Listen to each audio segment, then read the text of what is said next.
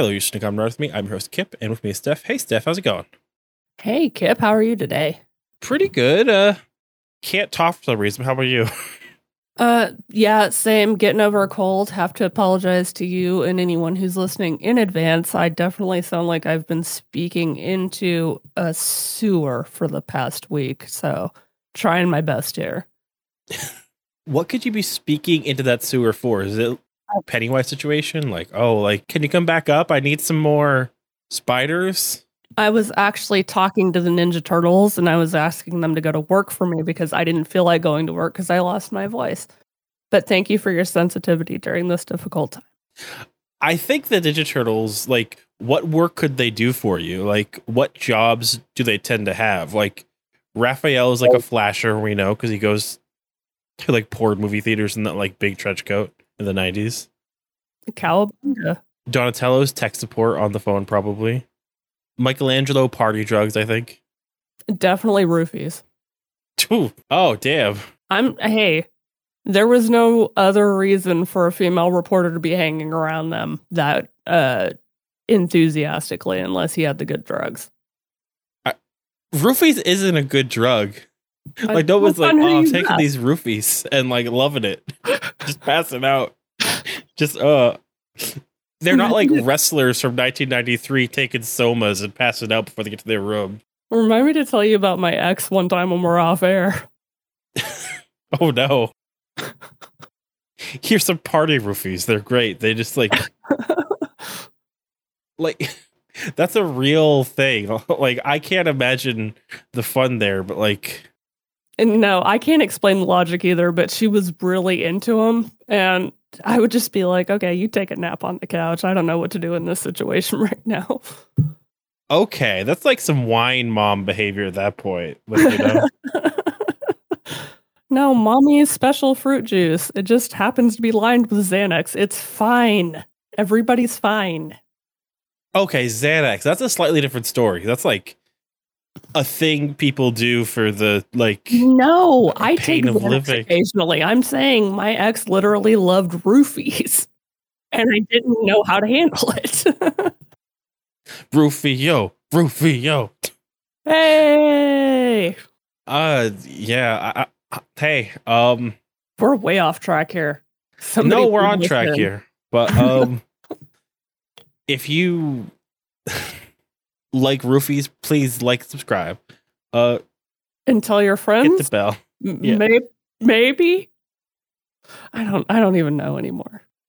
If you go over to uh com slash merch, there are a lot of different cups and a lot of them have covers. So if you want to keep on track for today, you, you can do that. Just uh, watch your drink apparently.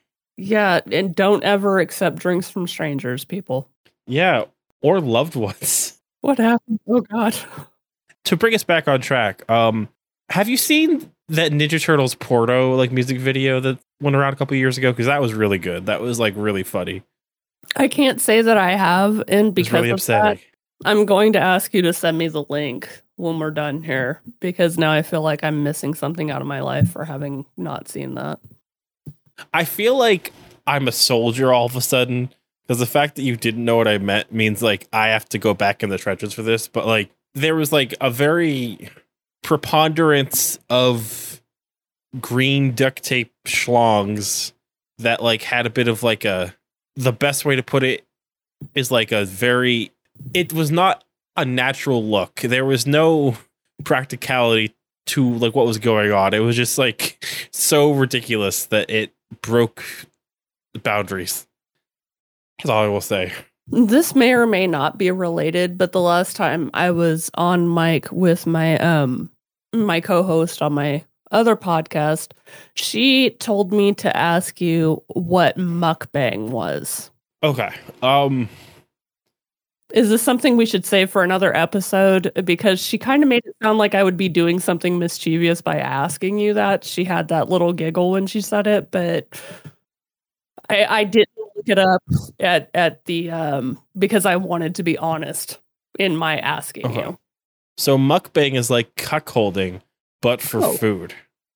And by that oh. I mean mukbang is just like when people live stream themselves like eating very elaborate meals and like I guess it's like a little bit of like ASMR stuff and like YouTube stuff. Like it's one of those things like it's not sexual, but it kind of is for, For some, some- people. People, it probably is. Yeah. It's on a mainstream platform, but there's a split in the audience towards like masturbation and like the same way you might enjoy like watching somebody build really like elaborate like Lego stuff. So it's like half Lego, half masturbation. Ah. That's my new campaign slogan actually um for like 2024 like half Lego, half masturbation. I, I I would vote for you 100%. And also, Vans, you didn't think I would ask him, and I did. So there you go. Since I know you'll be listening to this. like I don't think mukbang's that like inherently a bad thing. Like unless I'm like super off base, but I thought mukbang was just like sexual to some people eating, but it's not technically sexual. It's like weird stuff. Like know how like you get like those like Instagram or YouTube videos like make your super cool phone case Mhm. stuff and it's like candy. Yeah. So there's like a lot of stuff where it's like, oh, like I have like a keyboard made of candy and I'm gonna eat this keyboard. Honestly, that makes a lot of sense because it came up because we were talking about something and I probably don't remember this because I blocked it out intentionally, but I had mentioned the concept of feeders and she hadn't heard of that before. But um as like. oh, is that the sexual thing? Yeah, yeah. Yes. And uh, after I kind of explained it to her and sent her a couple of links on it, she was like, Well, you know, I've heard how much of an expert your friend Kip is on things from listening to you guys talk. So why don't you ask him what it is? And once again, like I said, that mischievous laugh after she said it. So I kind of had a feeling it would be something that would make me pause. And I was right, but it makes sense. it's also like comes from like South Korean like YouTube and like Instagram stuff. Like so like I guess like part of the appeal is like super tiny, well dressed, well made up people eating too much food. Like open a private tab knowing you and your like foibles and just Mhm. like look up like mukbang like Google image search. Like there'll be nothing sexual, but like you'll get a sense of the scale of what's going on. Yeah. Like it's like when you see people like moving cars with a vest, except with food. Really, I, I understand that, and I feel like I'm not going to open a private tab and look that up just for the simple fact that, as I've explained to people several times, after our Valentine's Day episode, when I wanted to look a couple of things up, Steam did not let me live it down for at least three months afterwards. And occasionally I still get ads for hentai video games, never once bought one. But they are convinced that one of these days they're going to wear me down and I'm going to buy uh Super Schoolgirl Orgy 3 now in HD. I have to assume like the gameplay is not great on that. Like, what happens if like you have like an Assassin's Creed style face situation where like their faces get all messed up? Like, that's gonna be bad. Or Uh, like you got to ma- put the moves on one and she like falls through the ground because the uh, gameplay just glitches so badly, and then you have nightmares for the rest of your adult life.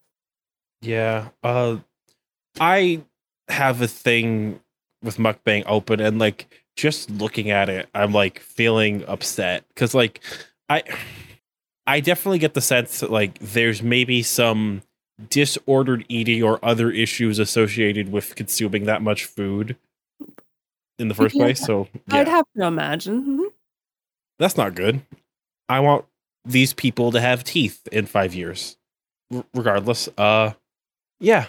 Um, and that's why we're here to talk about Kamen Rider Hibiki. 100%. And if you couldn't tell by that intro, were you not paying attention? Yeah, just having a little casual book club like we got in the rose, we got in the white Zinfandel, we got in the roofies real quick, and now we're about to talk about Holes, that classic novel. Yeah. And that's what happens when you mix all those things together. Noah's name is Armpit because he got stung by a scorpion in the armpit, not because he smells. Damn. Good book. Damn. It was fantastic, really. 10, 10, 10. Bestseller list. Yellow spotted lizards. Uh, pff, no good, dirty, rotten, pig stealing grandfather.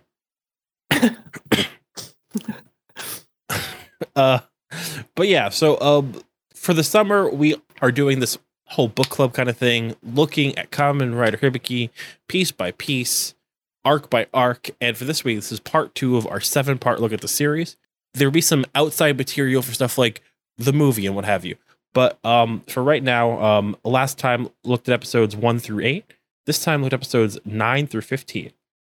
What were your feelings, Steph, as we kind of like at the end of like part one? Like, how are you feeling about like this show and like our whole like endeavor? I guess you know. I feel like, um, I mean, as is the case with most series, I'm this definitely isn't a slam on Hibiki, but I feel like the first part of it that we watched, things kind of had this uh, slow burn mm-hmm. as they built the story up and kind of like how the world works with the um the heroes and the monsters and and kind of like establishing the uh the scenery and everything and then with these next several that we watched it everything came a lot quicker like the mm-hmm. action mm-hmm. the storyline like everything started really progressing in a really uh like definitive way and kind of like it had gotten to the point where it told you okay this is what the world is this is what the rules are and now here is everything all at once and i don't mean that in like an overwhelming way or like it was hard to follow but definitely like the action picked up the um the relationships picked up like everything is very much moving in like an action story way now. It's a very and, lean show. Yeah, and it's it's very enjoyable to see honestly because now you're kind of seeing things happening in a much more realistic version of like real time.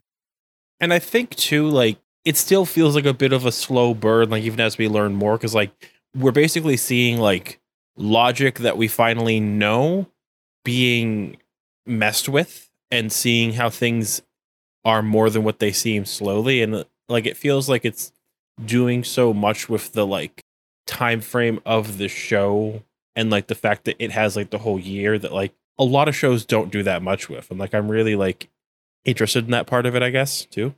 Yeah definitely. And i think what really makes it is even if you didn't have as many like fighting sequences and like these kind of almost calls to action the um character reactions to everyday news and kind of like pulling all these things together and trying to figure out the pattern is almost enough on its own to be an entire episode. Just kind of the way that they take these deep dives into everything and try to be really analytical about their approach and their reactions to each other and their individual relationships. It's really enjoyable to watch because, you know, it can be like a, uh, what 23 minute episode? And you can feel like you've been watching it for an hour for the amount of information that you get and for the amount of understanding between the characters that you get. And that's always fun to see in any show but especially in this one. This show is a big blind spot for me that like i basically only know what people say about it but also like a lot of people haven't seen it. And there's like the issue too where like i've definitely been critical about the way that the fandom at large processes information, especially on like some older material. Mm-hmm. So I've just felt like super like, oh, this was kind of the perfect candidate to look at as a show because it's just doing so much differently and it like it's its own show while also feeling in line with like other shows like Kamen Rider Kuuga, like Kamen Rider like Faiz and that kind of stuff. It's very like interesting way it can do that kind of stuff, like where it could fit into this period of time while also just like being so confident in its own direction. Right. And I can see that. And I think that um, you know, as I've pointed out before, I haven't watched the Kamen Riders except for this one in Kuuga. Um, but one of the things that I've enjoyed about both of these series is something that is the same in both of them, and that's the fact that you could almost look at either one of them and not exactly be able to tell the time period they took place in.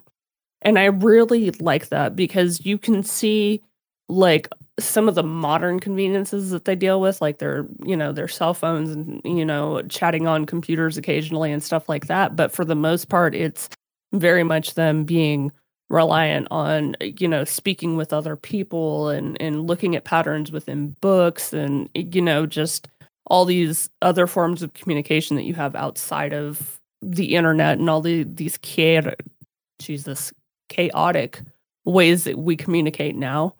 Um so it it lends itself to you kind of being in your own imagination while you watch it and figuring out for yourself like what your comfort place is with where this is happening and how things are going on and um, i think that that yeah. points to the fact that um, it's kind of pointing out that some values no matter what time period you're in remain the same like within these uh, personal relationships. And i think like there is like kind of a um liminal like space like dream logic too that comes from just like this time period in general. Because like there are like you said like all these like modern conveniences but also they aren't reliable like right. you don't know if you're going to have charge on your phone if your phone will reach. Like you don't know like this or that and that.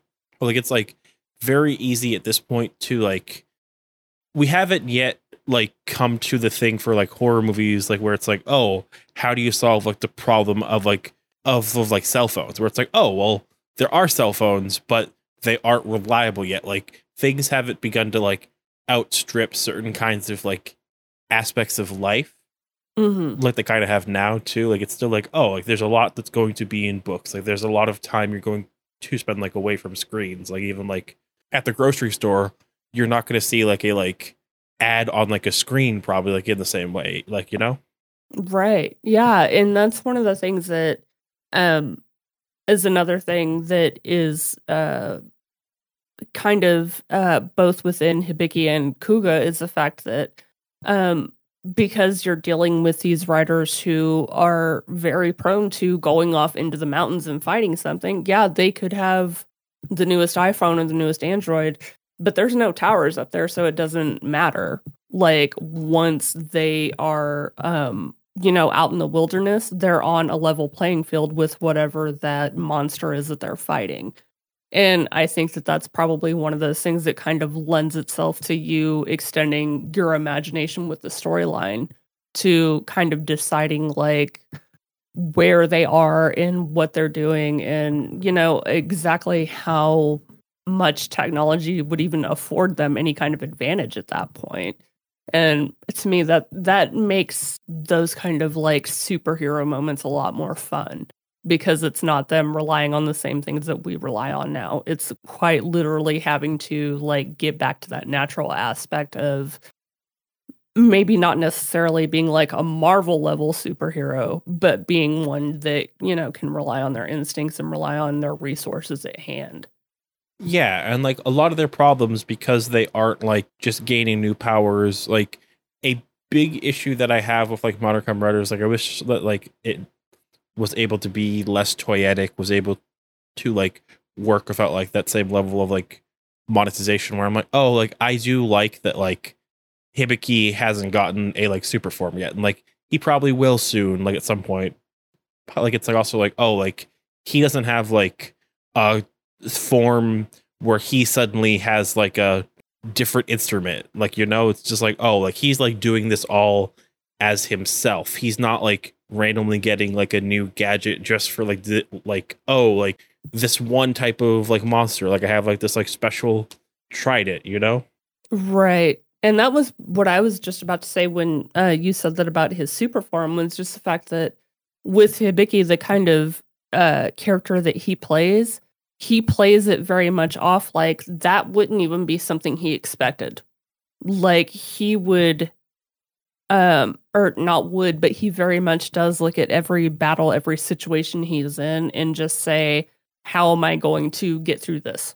And it it to him it isn't a matter of, you know, I expect some godlike power to suddenly be bestowed on me. You know, he's he's looking around at his environment, he's looking around at his, you know, uh little uh, digital animal companions, he's kind of just inspecting everything around him to try and figure out, you know, he's like a chess player more than anything. And that's a very fun aspect to see on a hero because it's definitely not something you see in a lot of different kinds of like hero shows altogether, I think. Yeah, because like how often does it matter where things happen and in what order and with what preparation? Like that's important here and like it makes the fact that like this can take place anywhere but it feels like very like lived in this world like it feels like it matters that like this fight's happening on a hill this fight's Mhm. happening near water like you know it's like oh like there's very like tangible elements to like this world where it's like if every like superhero and like Marvel for example can like fly it doesn't matter where their fights are are like taking place like that kind of thing you know Exactly. small things like that Yeah, exactly. And with Hibiki, you can almost see that illustrated in like his training episode in our last uh, section that we watched. Was he was very specifically training on this part of the environment and um, utilizing everything he had around him to train within it.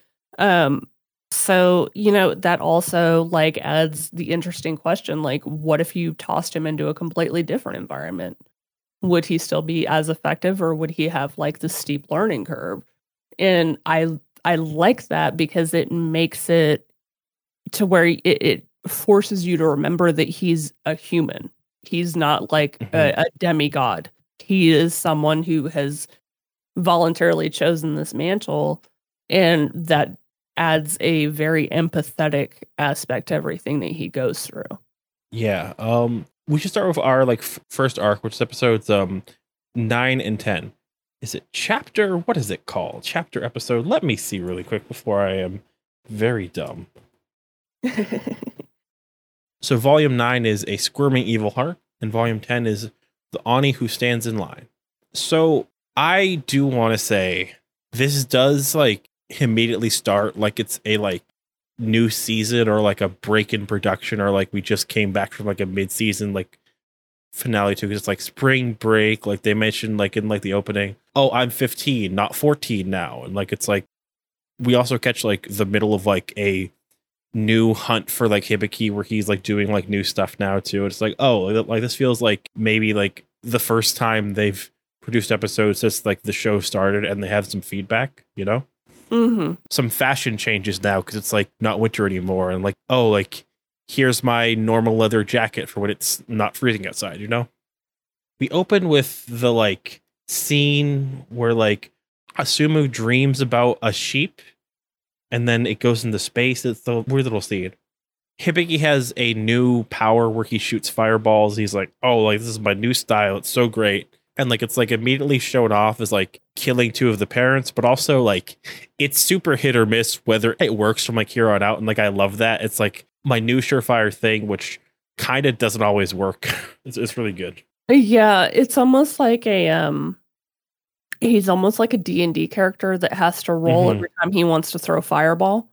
And sometimes he doesn't always roll high enough to hit. And uh, to me, I I loved that aspect because I I can relate a lot of things back to D&D. So the fact that they they had that in there, I enjoyed. Cuz I was just like, man, he just yeah he hit below the DC on that. I don't know what to tell him. i also love when a character has like a like signature move that like doesn't always work but they still always like pull it out like it's um like in like naruto for example there's um a like recurring gag towards like the back of the series where like naruto's like oh like i'll fight him using like frog kata which is like his frog fighting style That's fantastic. And and I love that about characters too. And um one of the things that um I love about that especially in D&D is earlier we were talking about Dimension 20 shows and in one of their uh, newer campaigns they have a character that plays like this um really goth emo mall kid. And whenever they get into battle he's like just this one time I'm going to go all out. And sometimes it works because he rolls high enough and sometimes it doesn't but it's just as hilarious either way because every single battle he says that.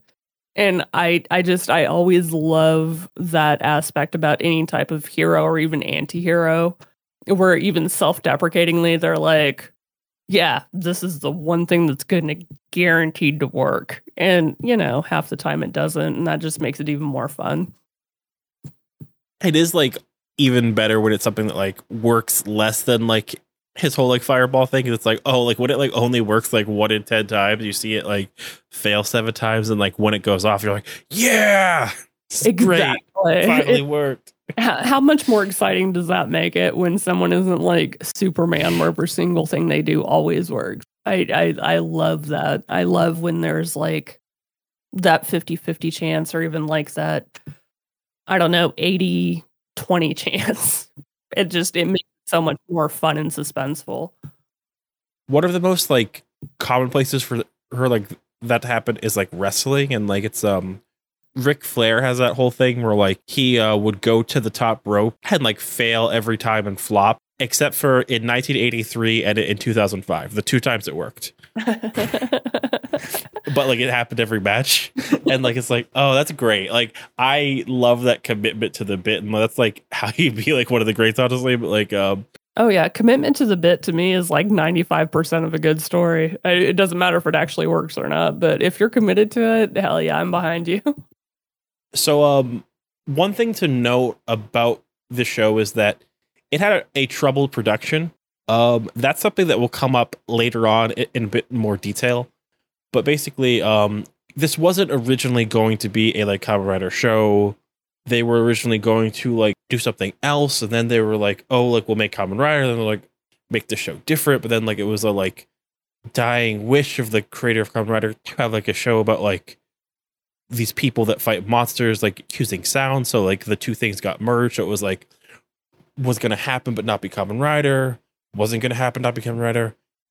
It's Kamen Rider but also like something else to it's Kamen Rider and like um the show has some pains to it i think too because when it comes out people don't necessarily get it. Like for Mhm. me and like the way like we've been talking like i think like we think it's like a really interesting show and like um but at the time it was definitely like received differently because the sh- like the other shows were definitely younger dude dramas and like a lot um closer to like a certain kind of like feel um parents also complained about the show being too scary so i think um this Boy. episode 9 is probably like when they first got feedback on that and that's why you don't see hibiki shooting fire from his mouth or using his like claws and now he has like the fireball attack Mm.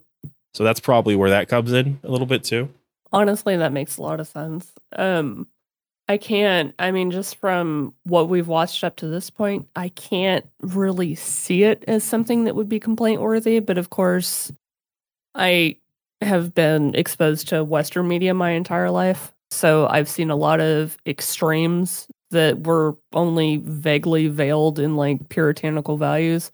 So I um, don't always have the best discernment for what other people would think is um, too far over the line. I think. part of me wants to say the Rider is like weird like that. It's like technically targeted at like toys for like four year olds and like six year olds, that kind of stuff. But also like that's the, the same case of like Star Wars and DC and Marvel. It's just like oh, there's these weird franchises that like people love, but also technically, oh yeah, like you don't see Hulk, fuck. You know, like it's like there's not stuff happening that wouldn't make it not fit, and like it's like oh, like there's lots of toys, so it's like in that kind of bracket of stuff, you know. I I mean I would. 95% agree with you except for all the horror stories I've heard about the MLP community. So I don't know how much moral high ground we have to stand on. I'd say we have none, like personally. like we're just like it's a big media franchise that like it does interesting stuff and it's like for everybody, but also it has to be for kids. So it's like, you know, like that kind of thing. And like I have I don't want to say I have no problem with bronies. I have no problem with somebody taking fandom as they want. My problem is when somebody doesn't realize that like fandom can be a personal thing and a larger thing and you need to have that line within yourself, you know? Like it's cool if you're a fan, but know that that fandom might not match the mainstream fandom and that's okay, you know? Yeah, I think I'm with you. I think um probably where I would draw the line is you can be a fan of whatever you want and I will you know 100% defend your right to do that. Mhm. You also have to realize that if you're Yeah. going to choose something that is 100% directed toward minors, you need to realize that that community is minors and treat them as such Yeah. and not enforce your rule 34 views on them Oh God. at all because then you're the one that's out of line because you have the one you're the one that's trespassed into a community not vice versa Yeah.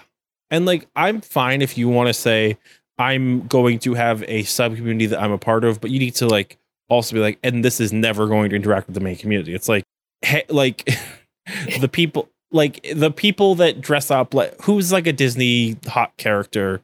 Uh uh, aladdin S- Sebastian Aladdin. what the fuck kip He's a lobster, right? Never mind. i think it's a crab Okay, yeah. Yeah. Okay. So he does if you want to dress up like Aladdin oh yeah and do only fan shit, that's fine. Don't bring that into the Disney store. You know, like just exactly Who'd that remember that the disney store is for the children that that was actually directed toward there's space for. Let's just make sure that we admonish the worst behavior. Exactly. And that's what I'm saying. If you're an adult that is a fan of children's things, that is absolutely fine. Just Yeah. remember you're in a children's space. That's all I ask. Like, don't be a dildo. Yeah, and don't Bring a dildo. don't bring a dildo. Yeah, like be like, oh, here's Fluttershy. Uh, but no. Um, so this whole episode's about Asumu being upset that he misses going to a movie because he sleeps in, and we have Hibiki is um tracking down the like child of the two that he fought, but we also see that like oh like what's like um what's going on with this Makamou that like Ibuki's trying to find, and there's this whole stuff where it's like they can't tell like which one it is based on what's happening, and like hmm you see like um Hinaka and like her dad like um like really hard searching like what's going on? Like what could this be? Like it's not matching profiles. Like I'm pretty sure. It's like a lot going on this episode you know? Yeah, I would say that of all the episodes we watched this session, this was probably one of the um thickest in terms of like all the things that were going on. Um one of the things that I noted while I was watching it was with um Sumo, it seemed like he really needed that day to himself. Like I know he regretted mid- missing the movie with his friends, but he seemed to like be finding so much peace in kind of doing things on his own and not having like the additional pressure. Um it it actually seemed kind of nice in some areas that he was just kind of getting out into the world by himself. He also seemed very like adrift though you know yeah but i i think that's kind of how he seemed up until this point. Like i i feel like that's kind of just been his character kind of just like riding the wave and trying to figure out who he is through other people. Um and maybe that's kind of why it felt like a relief to me that he was by himself but you know maybe other people might have interpreted that as like some loneliness or whatever but i don't know. I thought it did him some good. The big thing that does happen though is that um he sees people shoplifting and like gets hit in the face really bad and is just kind of like upset by the shoplifting. And part of me was like don't be a cop. Yeah, yeah, and and honestly, that's something that he does continue to struggle with through several more episodes that he couldn't do anything. But you know, there's a part of me that wanted to be like, dude, you're dealing with not only more people than you, but people who are older than you. Like there wasn't anything you could safely do in that situation, and even heroes know that if there isn't something you can do safely, you need to like live to fight another day. he's definitely positioned as like this like not biblical but like this like pure-hearted like boy character like in a way where like he's so upset by the concept of shoplifting and it's like yeah but like this feels like the kind of thing where like hopefully by the time you're 15 like you have some conception of like oh this is like bad sometimes but is it that bad is it like an evil in the world like in the same way yeah Um, it's it's very much contextual and i i feel like they almost did that intentionally to kind of point to how small his world is that Mhm. this would be that big of a deal. Um, especially like against the background of what Hibiki was dealing with with the monsters. Um, you know, and I don't know if maybe I I might be misinterpreting it, but um it kind of almost seemed like that was the writer's way of like framing okay, well, if he's upset about this injustice, just wait until later on when he has to deal with real monsters. Where in reality, it would be like you would look at that and then look at the monsters and be like, well, they can steal a couple of cheap comic books. It's not that big of a deal. I'm wondering too if like um they're just trying to set up how much of a blank slate he is too because like if this is like a big deal then like they can have everything be like a big deal which is sure fine um I mean, yeah, but it's also a good way to have the poor kid have serious stress issues before he's 30 if he thinks that every small thing that happens is world ending. this maybe like felt the most like oh like clashing with like the cultural expectations maybe too of like i get that like stuff like shoplifting is like a bigger deal in like japan too where like for me personally if i saw somebody shoplifting i probably wouldn't i'd mind my own business like because i'd just be like oh Yeah, well this person probably needs it you know And, and how much of American culture is snitches get stitches? Honestly, I that's something I joke with my daughter about when she tries to, you know, tell on my wife. I don't actually mean that I'm going to give her stitches for telling on my wife. I just, you know, need to reinforce that, you know, sometimes you don't have to say shit. we live in a cop culture like it's just like Uh, yeah. let's like report everything like let's not all be careless sometimes something's not that bad especially when you look at like the lack of support people receive how rough it can be out there for people and like how Right. bad consequences it's just like oh th- like that's why we like why we live in a culture of like yeah yeah justice is dumb like laws are bad Yeah, and don't expect justice for the most part with our set of laws. You know, just you Yeah. know, learn to take care of yourself as much as you can because you're not really going to get any much outside support. and I get that like um a 2005 Japanese 15 year old probably might have a different perspective of like how cynical they were like knowing about like massive structural issues but yeah um And just wait till they see the uh, outcome of the Derek Chauvin case and see how they feel about the justice system then. I don't even know what he would do. If that. I think that like um if you take who he is now at 15, he definitely probably would have like a rough time with the 2010s, but like I'm kind of confident like come the end of it like like he'd be like a pretty progressive dude, like you know like okay, all right. Maybe people don't deserve to like go to jail for weed. Like, oh, look, I get it now. Okay. Yeah. But no, um one fun thing here is that um we get like a kind of normal case for like Hibiki where like he like is going into like underground tunnels and he fights this ant and he's like oh like my like my fireball's not working and like it looks like it's kind of break bad but it's just like a stronger than normal ant. And then he kills it like normal. And then he says like looks like he didn't train hard enough like did ant train hard enough which like must have been like a joke that was something else entirely, but they had to like translate it. Because like Yeah. he said it perfectly too. Like it was like a perfect like dad joke moment. But yeah, um his things kind of going normal, but we see the case that like Ibuki has, and it's like, oh, things are going weird. And um like we like eventually see like two couples driving. Yeah, and I actually have a whole section of notes about that just because it that whole set of scenes read so much like a beam horror movie Mm-hmm. that I couldn't get over. I loved it. Don't get me wrong cuz I am the world's biggest fan of a good cheesy B movie. But I just enjoyed so much the fact that you know, they're all you know, obviously these young teenage kids and, you know, trying to just have a good time and they go out and they're gonna face this monster and then they all of a sudden get these looks on their faces like, oh, maybe not. It was just such a good set of scenes. Like the whole setup for it was brilliant, I thought. Two parents look different and like the monster being this like big stone, you're like, what's going on? Things being crushed.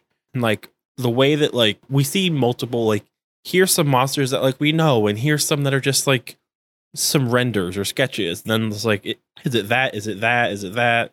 And like it's all not right. And like the mounting panic like i like really like it as like a way to just like to build on from before um excuse me um the way that things are getting weird. Like right now like it's about to like enter into like the like cool zone where like anything can happen. And not just like as far as like political stuff, but like as far as like monster stuff. And it's like, oh, like what's this big boulder? I forget, but did um did Ibiki fight the Makamou in like episode nine or was that episode ten? I think he does. And I only say that because I've got a note talking about how much I loved the gong attacks. And I have Mhm. to imagine that was him. Um, for some reason, I'm having a hard time recalling exactly what the fight was now. It's been a couple of days since I watched that one. Um, but he's the one that does the gong attack, so I imagine it it had to be him at some point. Mm-hmm. Okay. Um. Yeah, because they come to the like landslide, and they're like, "Wait, couldn't be either one of like the like two options." And then like we see um, this is the episode that ends with like um the boyfriend from the shoplifters like grabbing like Asumu and like about to hit him, and then he gets saved in episode ten by like Ichiro, which is like a fun little moment. Yes, yes. Um and actually one of my favorite parts of that episode um was him on the swing and the uh Mhm. the music that was playing at the time. It just it had such a nice like 80s synth vibe to it. I really enjoyed that. at the start of this episode is when we see like Ibuki and like Akira meet the huge rock and be like, "Oh, what's going on?" And that's when they call in like to get help from the Ursani, who happens to be Hin- to be Hibiki. And yeah, it's just uh not gonna work. He's like, "This is weird. Like, I don't have like the right tools for this. Like, what is this? Like, I like can't even tell. It hasn't even hatched yet." This whole mystery is great, and um, less like the scene where like they're back at the tea shop and you have like Hitro like telling like Asumu that like there's malice in people's hearts. It's like they're shoplifting. like, come on. Let's be a little more realistic. yeah, it's definitely fun.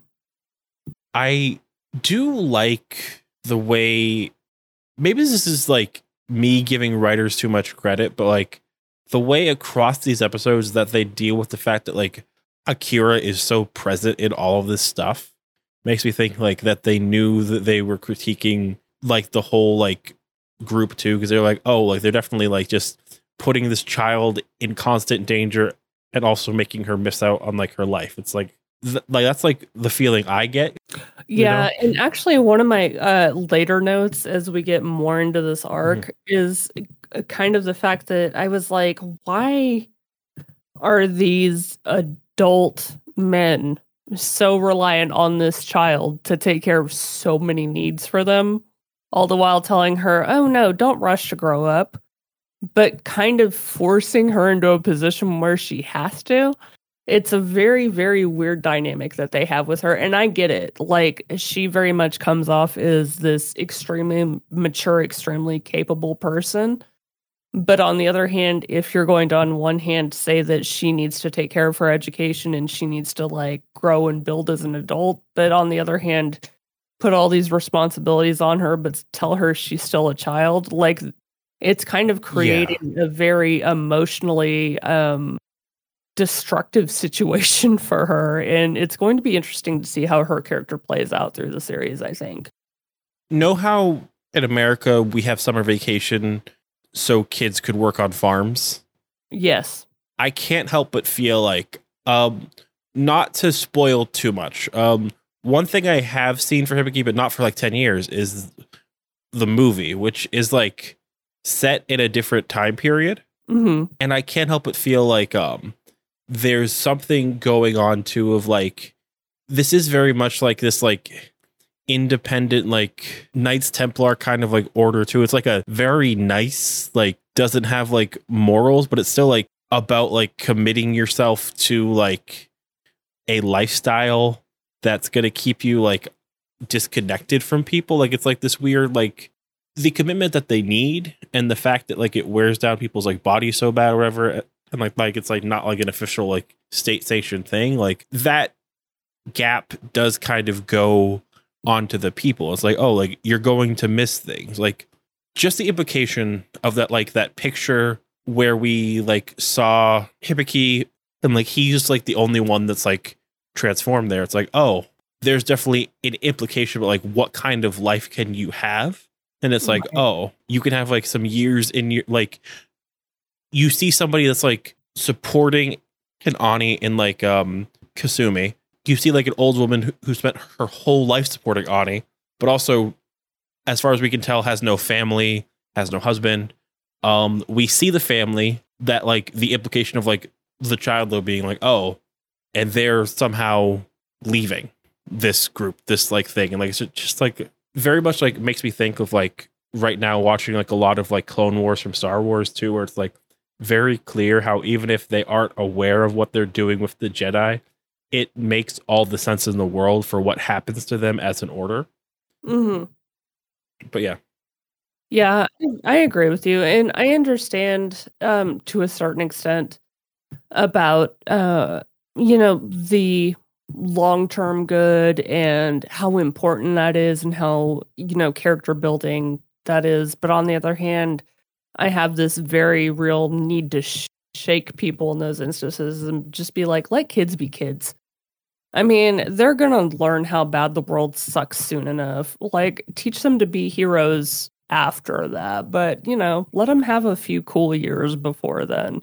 It kind of almost feels like she's being forced into this adult role much too soon without give being given any of the perks that come with adulthood, and that's a really lousy position to to put someone in. And like i think too like i'm i really am so interested to see how that breaks because like one spoiler that i had for this series um the reason i brought up Hibiki the most was that like i like randomly saw oh like there's this really interesting arc in the show uh between a character who's trying to work at his family's small like amusement park and also become like an Oni and that causes him a lot of stress. And it's like oh for real like that's great actually give me that like i l- am confident that like there's an awareness of trying to institutionalize the pain of being a like Kamen Rider that separation and like that is like also like why we have like a like failing order too you know Mm-hmm. Yeah, absolutely. I agree with you.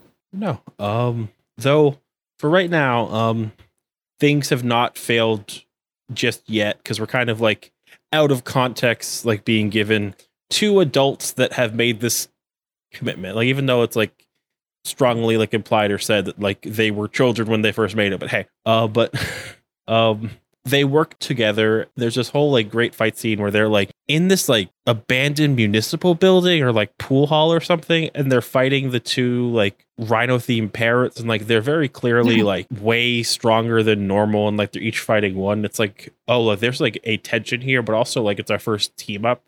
And, like it's like a lot of like it's so great the way it's played because it's like oh like things are mounting up but also like we're seeing like the new standard made to handle it too. Right. Yeah. And that that was definitely exciting. I I love getting to see them team up, especially when you get to see like how different they um use the world around them in battle. That's such an interesting dynamic. And it's like so small scale but so tense because like they're fighting outside and there's people in danger and there's like um like the like milky blood from the shots and there's like this like whole situation. Like they handle it like that first fight pretty well but even then it's like oh like the fact that like a two on two fight is this like tense isn't like they spent their time working up to like how they built both like the monsters and like the riders too. Like oh like something small can matter like this Yeah, and I think that's what makes it fun with this show in particular is the fact that uh, so far all the um, fights that we've seen have been fairly small scale. I mean, some larger than others, but none of them have been like city shattering or anything like that. But to me, that almost makes it more exciting because you're in the space where you're not, you know, as worried about like casualties or, you know, incidental damage. You're literally just having to focus on nothing but the fight. And all the environment around you is so wide open. Like it gives you these options for some really interesting, like battles and using your resources and figuring out strategy. Like it definitely adds a whole other element to it that you don't get with a lot of shows, I think. Yeah. And this like main monster, like the um what's a century like it's called an Outoroshi, which means like a half rhino, half turtle. It's cool. It like it's like a very cool design. It's like immediately like, oh, how are they gonna kill this thing? Like they're fighting like crabs and stuff. This is like a rhino. I called it I called it the uh, unicorn turtle in my notes because you know me, I love to make up names for all the monsters. So yeah, this one was unicorn turtle. And it can fly and they're like, Oh, "Wait, it- what do we do?" I loved it. I loved it so much. And there's just like great scene where like Hibiki's like driving the bike so like Ibuki can shoot like its eyes on its like side of its like shell. And then he doesn't stop. He just like says, jump off now. And like they didn't need to do that at all. Like he just like, all right, this is the best way to stop, right? Right.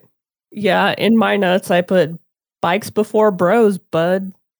Because I felt like that was appropriate at the time. I don't know why. And who knows what's going through my mind Yeah. these shows. Bros before rhinos. The way they kill it too is like, oh, they couldn't have done this by themselves. It's like if you shoot its eyes on its side and then blow them up, and then you like drum inside the shell, it's like, oh wow, this is like a very um It was very specific. Yeah. Yeah. And I think that's why I like these uh, battles where they all come in together anyway, because they are so very specific. But, I, you know, they make it work with bringing in these other Onis to, you know, balance out the storyline. It's it's a very interesting way to do it for sure. This felt like a very strong small arc. Yeah, definitely. Like I said, it felt like so much happened with this one. And I know we, we didn't even watch as many episodes as we did for the first arc, but it definitely felt, uh, you know, extremely dense. Like we went through an entire season of these characters' lives. And I know we didn't, but that's how it felt just because there was so much happening. Mm-hmm, yeah. Um, the second arc that we looked at uh, was um, episode eleven, engulfing wall. Episode twelve, revealed secrets. So first off, um, the, like this like starts for Asumu. It's like he is like starting high school. He has like Mhm. a big like oh it's spring and there's like leaves falling. And he's late for school going on and big moment in like his lifetime. You know. Yes, yes. And that episode made me very much wish that I had cherry blossoms where I live because that just looked so beautiful. I loved that opening. I would love to be around like I would love to like be in a non-forced way around cherry blossoms, but the part of me is like, I don't know how to do that. like, Yeah. I mean, yeah, because honestly, it'd be interesting. I feel like for the first like five minutes, and then you'd be like, now what the fuck? I've already taken the pictures. I've posted all the social media things. Like, now what? yeah, now I'm like, okay, do I like start training? Like, what can I train in really quick to have this whole like moment? Am I a Kamen Rider now? Oh, better. Even start. then, like, I would want to be like a full-on like shonen anime, like just like oh, oh, like I'm gonna like get ready for like a sports festival or some kind of like fun Like- turtle fight. I don't know. I feel like if you've got the cherry blossoms and you're already halfway there, like all you have to do is find someone older than you to take you on and tell you to wax their car or whatever, and you're you're gold. People say that baby shoes never worn is the saddest forward sentence and like story. I think um white guy cherry blossoms is maybe sadder actually. Yeah, yeah. You know? I think we should put that up for a competition. I feel like you've got something there. White guy My Little Pony fedora is also up there. But no, uh, the like um plot for like the rider stuff though is that they're getting all their records out at the shop and making new countermeasures and it's Mhm. like oh yeah there's like all these weird like compartments and traps and nooks and crannies that are pulling everything out to be like hey stuff's going down like we can't just like assume that that's the only once in a hundred year thing that'll happen like shit's Mhm. wild One of my favorite things about episode 15 was the um, constantly opening, closing door. Because the note that I wrote for that was, excuse me, it's Pride Month. Come on out of the closet. Obviously, before I knew what was behind the opening, closing door. But I was just like, this is appropriate. Yeah, we're in we're in June. This works. and there's also like small things like we see like Ibuki training with some new discs, and then we see like a mysterious dude that has a staff that's like going around sticking that staff in the ground and doing stuff. It's like, oh, like the fact that like we're seeing this dude is cool because we're like, oh, there's like clearly more going on, but also that it seems like nobody else knows what's going on this much. It's like, oh, huh. Like they have no idea this dude exists, you know? Yeah, and I nicknamed him in my notes the plague doctor because that he looked like one of those old plague doctors with the masks. Um, I know he wasn't wearing a mask, but just the way he was dressed, that's how it kind of reminded me of like Darkest Dungeon, like those type of games. So, and you game. know, me and my nicknames. Do you want to hear what I nicknamed the monster for this one? Yes, but also, what are your thoughts on the parrots? Because they were very creepy to me. Oh, eh, yeah, but to me, that's kind of like old hat. They're always fucking creepy. Like, eh, it, there isn't an episode that I've seen them in yet that I've been like, yeah, this is a normal couple. I mean, they just they they don't surprise me anymore just because I always expect some weird ass shit from them. Um, but anyway, this round I nicknamed their child the vagina tree monster Okay. because it looked like a giant vagina coming out of a tree. I have to. The vagina tree just kind of sounds like. something you'd find at Lilith Fair. My immediate thought was like, it's like the rebranding of like something like Oshkosh B'gosh or something like that. Like it's like some kind of like store that you like find like an outlet mall. That makes sense, honestly. Or you'd find it like one of those dying malls Yeah. where they have like a JC Penney like anchor store. Yeah, one hundred percent. It's like called the vagina tree, but it's only like. It's like, oh, it's like where you go for like your like paper products, you know? Yeah. You go to the Vagina Tree because they've got a fifty percent off this weekend, but only this weekend. God help you if you get there on Monday at nine a.m. when they open because they won't have the sale anymore. The Vagina Tree only has sales from Saturday to Sunday. Get your life together, Karen. oh, um, would the logo for the vagina tree like somehow be like a uterus, even though that makes no sense technically? Yeah, absolutely. And like one of the branches would be like a fallopian tube with the egg dropping down. Okay, it's like okay. Uh, I I can't wait for the fan hour on this one. This is going to be amazing. this sounds like a store to me. Like there's something about like the name vagina tree that like it sounds like one of those stores that's like oh like I'm visiting Toronto. It's like oh what's this called? Oh it's a fun store probably. Oh it's for pens. Cool. Like I'll like I'll get new pens at vagina tree. I don't know. yeah, I mean, you only get the best quality of vagina tree. What do you think they would be in business for? Um, I feel like kitchen appliances. Okay. That'd be like the place to go. Like, you know, back in the day, they would have like um stores for uh like Kenmore and stuff like that.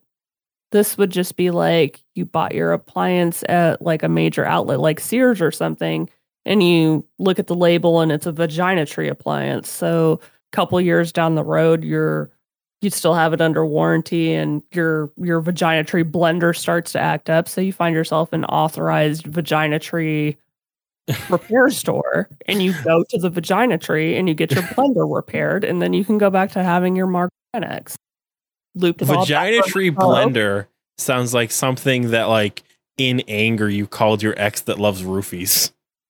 You know, uh, see, we looped this back around to the beginning. I'm very proud of us because this, uh, you know, progress. We're we're killing it here.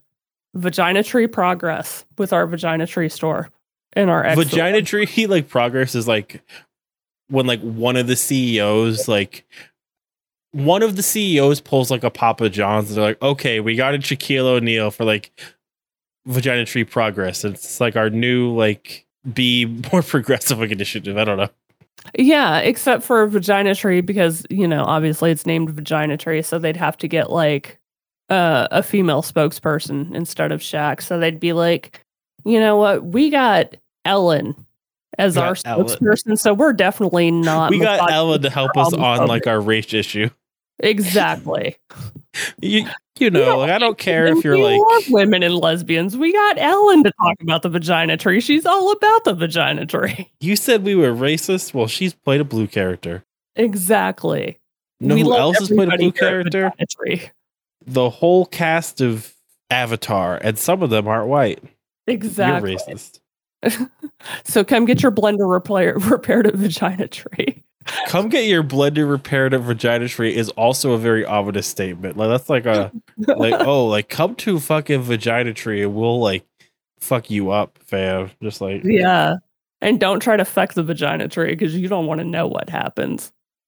Speaking of vagina trees, though, um, we do bear a lot of fruit this episode, as far as Very like plot details. And um, one is that we see that Hibiki gets called in by a friend, um, who is like very clearly like, oh, like these are the people from that picture that had that baby, and now the kid's like four or five years old. It's like, oh, I kind of got the vibe like it wasn't stated, but that dude might have been like his mentor, like the old Hibiki. Mm-hmm. Yeah, I got the It wasn't same said, but yeah. Um, we see um a new character who is Midori, who is fucking hot. like, Yeah. damn. It's a smoke show. Not that like every character on the show isn't hot, but like she definitely has like a quality to her. There's this weird kind of like uh there's something to it where I was like, oh damn, like I'm like a little like flustered. Uh Yeah. Well, it's not just because, you know, obviously she's really, really pretty, but she also is extremely intelligent and, you know, very capable with all the like engineering and electronics she does. And, you know, she treats everybody around her like they're an equal. And, you know, she just, she's someone that even if you weren't like attracted to her physically, you would want her in your life. Like she seems like one of those people that would just be really nice to be around. And you know, she totally exudes that kind of calm energy that a lot of people are looking for. So, yeah, I think that's a lot of it because I was the same way. Like as soon as she came on screen, I was like, "Oh, okay," and definitely followed her the entire you know story arc just because I felt like every scene she was in, she kind of just lit it up. there's this great scene too where like after the first day of school um Madochi had basically said to Lu like Asumu, "Oh, like I like really like you." And he's like, "Oh, all right. Well, I can't hang out today." And then he like then she shows up after he said they weren't going to go there and like he didn't want to hang out. And, like you see like Asumu be like, "Oh no, like I'm not here with this woman." I- like cuz I don't like you. It it was so much fun because it very much looked like a uh, you know a boyfriend caught doing something he wasn't supposed to do. Um, and I thought that that was so much fun because there is so much like unspoken tension between them, and the fact that he very much reacted like he thought he was doing something wrong, even though you know by technical standards he wasn't. That was just such a fun little side storyline to watch them play out. but also like Midori in this, he's like, "What's going on?" Like, it's super clear we're not like messing around, like, right? Like, yeah, uh, and yeah, um, the plague doctor gives a spiky ball to the parents, and that's where the episode like ends. There, where there's that um whole fight scene where partway through the parents turn into armored forms that can withstand his attacks, and they beat the crap out of Hibiki. Like they like just like right. knock him down, like win the fight. And um the next episode is just like um the aftermath of like that, like, hey, they got armored forms. What do I do? Like I got like rescued by falling down. I'm gonna one question for you actually. Um is the other woman in the opening supposed to be Hinaka, like the younger sister? Because like she's there with Madochi, like the high school like crush. And I Mhm. just assumed she was her mom, but is she just wearing an outfit that makes her look like 20 years older? And that's such a hard call because like nothing about her character in general screams like she would intentionally be in that role, but the way that she's kind of like painted appearance wise, I don't know. Hmm. That's Like that's I- her in the opening, right? yeah, yeah, and that's why it's kind of difficult to tell like what it looks exactly nothing like her. was. Yeah, it's it's weird. For Was it Mindy Kaling who like had that haircut in the office where she looked like she was like 30 years older than like next season she looked like way younger or something? Yeah, yeah, the very first season, I believe it was, where she's like all, you know, buttoned up and, you know, has her hair up in a bun and everything. And, and she looks like much older than she is. And then her character ends up transitioning into like a valley girl and, you know, plays everything off is not serious at all. So, yeah, I mean, that might have exactly been what happened. Like they had one aspiration for the character and then she kind of turned into something else as time progressed. Yeah, because she just looks nothing like she does the opening. Like I, Right. this whole time I was like, oh, is that gonna be like her mom's gonna show up in this show? And it's like, oh, that's Hinaka. Like I like randomly like realized at the start episode 12 that it's supposed to be her. Um, but the last episode ended with Asumu like falling through a hole to this whole like secret lab. And this secret lab is so cool. It's like very much like all stuff we know, but it's all different and weird. It's like one of the better secret lab scenes that I've seen in like fiction. Like it's like very well done. Yeah, I have to agree with you. And not only that, but just how open she is with him once he finds the lab. Like, I, I feel like in a lot of the story sequences, even if like eventually it cools down, you initially have like the the main lab person like being upset that their space was infringed upon. But she just like from the start, like welcomes him in and starts explaining things to him and answering his questions. It's the whole interaction is very sweet.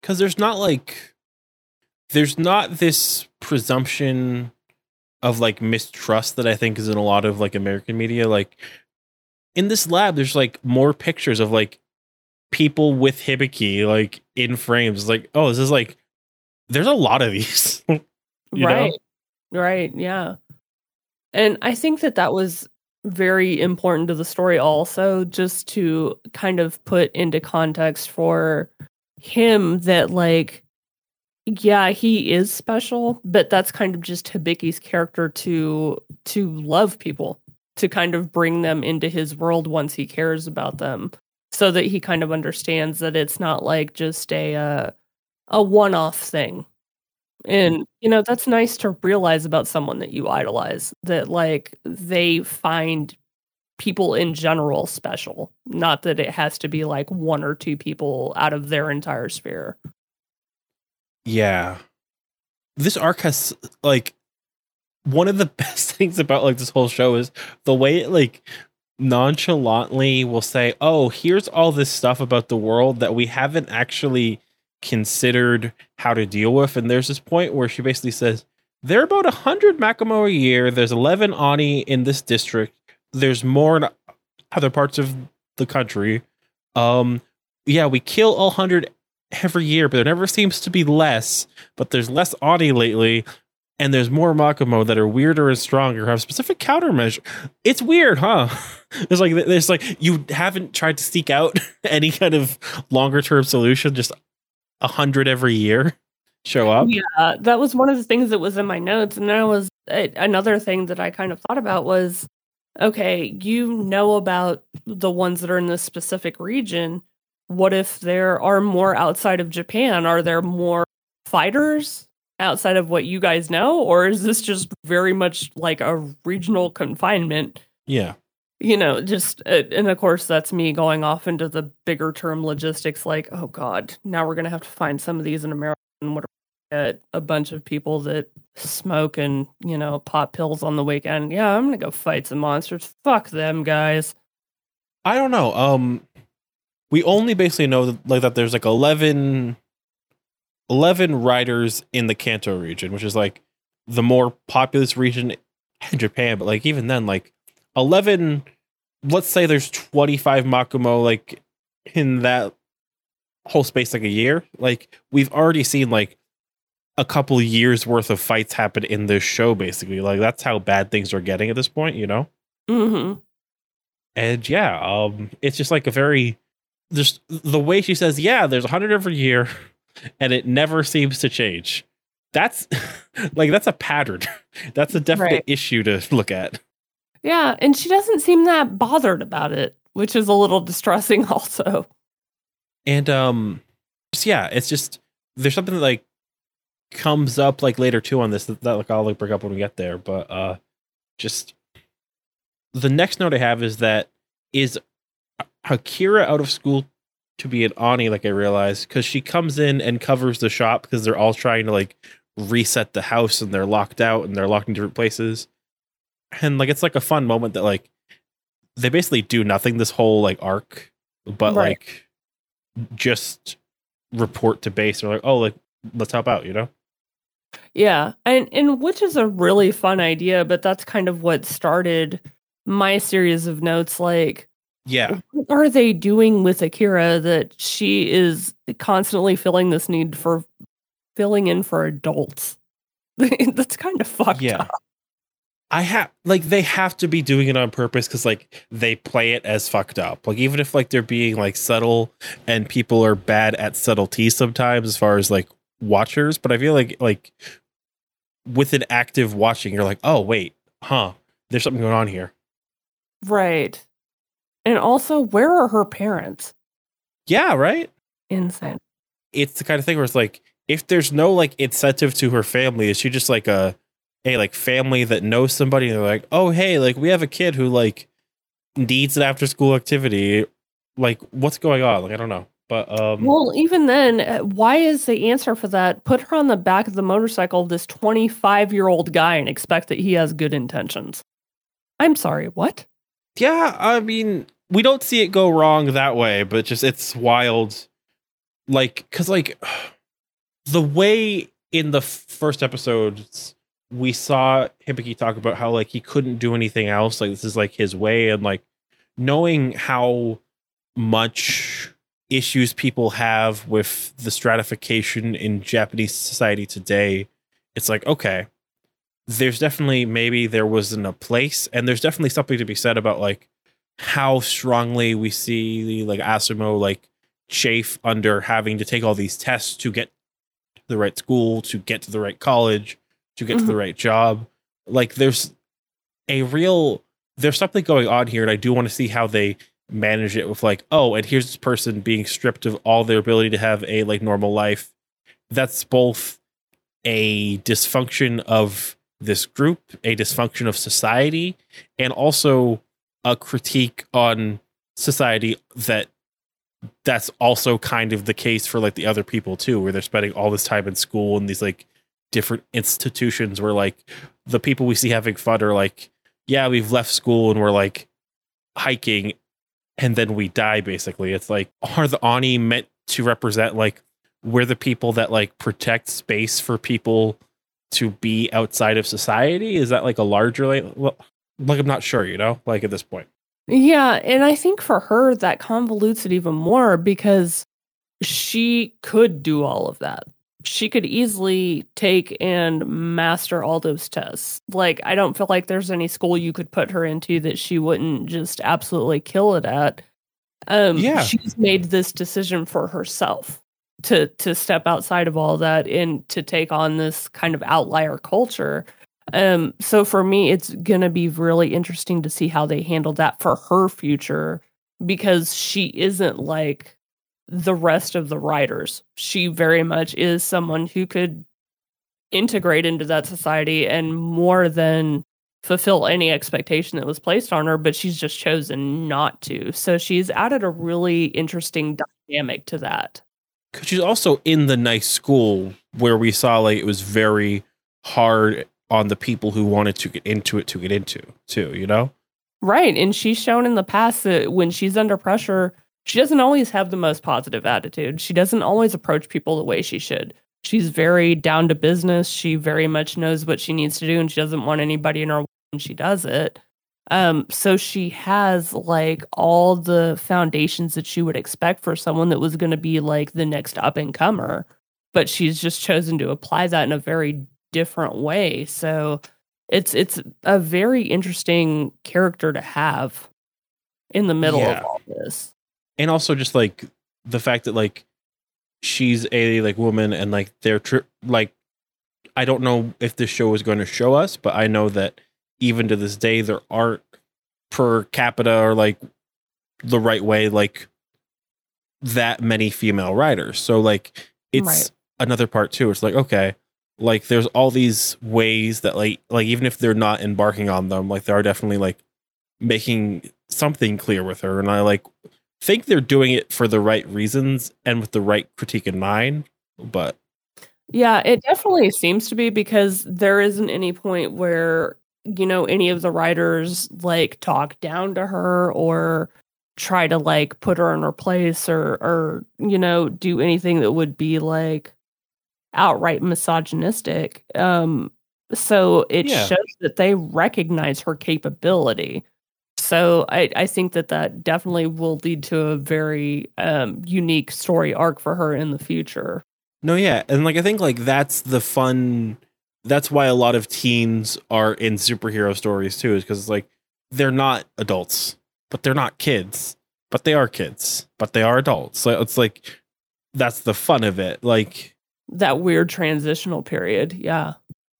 the fact though that there's adults and institutions here does definitely have more to say. I think than like oh like I have to do something because I'm Spider Man. You know, like it's got more going on. Yeah, for sure. that does interact later when we talk about like what ages and what your life is like as an Oni. And um, but first, let's like this fight scene at the end is a lot of fun. Just like Hibiki sacrificing as many animals as possible to like run down the clock because he like saw some video from one of the like disc was like oh they're gonna run out of time. And like that's how he beats them but he gets like speared by a sword and he gets really messed up but he like finally like makes their timer wear down and, is, and like takes them out. Yeah, I I loved that as a battle strategy because it's just not something that you see very often because I feel like it's something that probably most people would look at and be like, well that doesn't make for very good like action sequence. But it was very tactical. It was very um you know, forward thinking on his part. So I enjoyed it.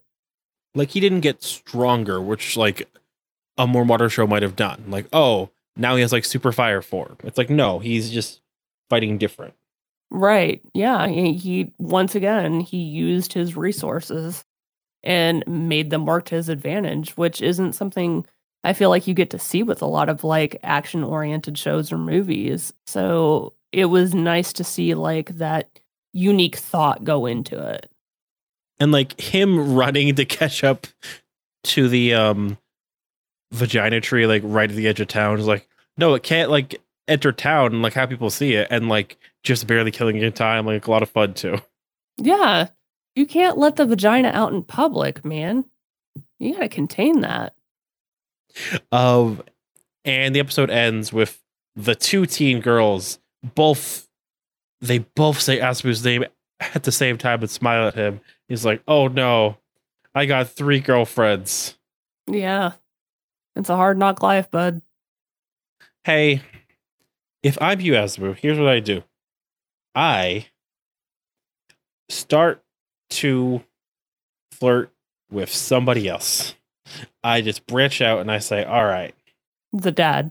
they both got a lot going on. I'm gonna find somebody else. I'm gonna not the dad. Ooh, too old. Oh. I go to my friend with the spiky hair and I say, All right, dude, You want to make out? Like these girls are expecting a lot of me. Let's just bro down. there you go. Uh, You're a problem solver. I appreciate that about you. the best way to exit a love triangle is to find a hypotenuse. That's, you know, very good advice. I feel like that is a top Sigma male advice. I would have never thought of that. Yeah, it's um whenever you're in a love triangle, monetize it. That's my Yeah, new 100%. Sigma male thing. Love it. But no, um so then for episodes 13, Chaotic Affairs, and 14, Devouring Doji, uh we see things change up. Um we see that now Hibiki is like a special tactical like or like fast attack unit, like where like he's going between different issues, not Mhm. like going on his own things. Like he's basically like on call all the time and it's interesting, like it makes sense for him, but also it's like, man, they're super spread thin. Like they do not not have this on lock at all. Um Yeah. For sure.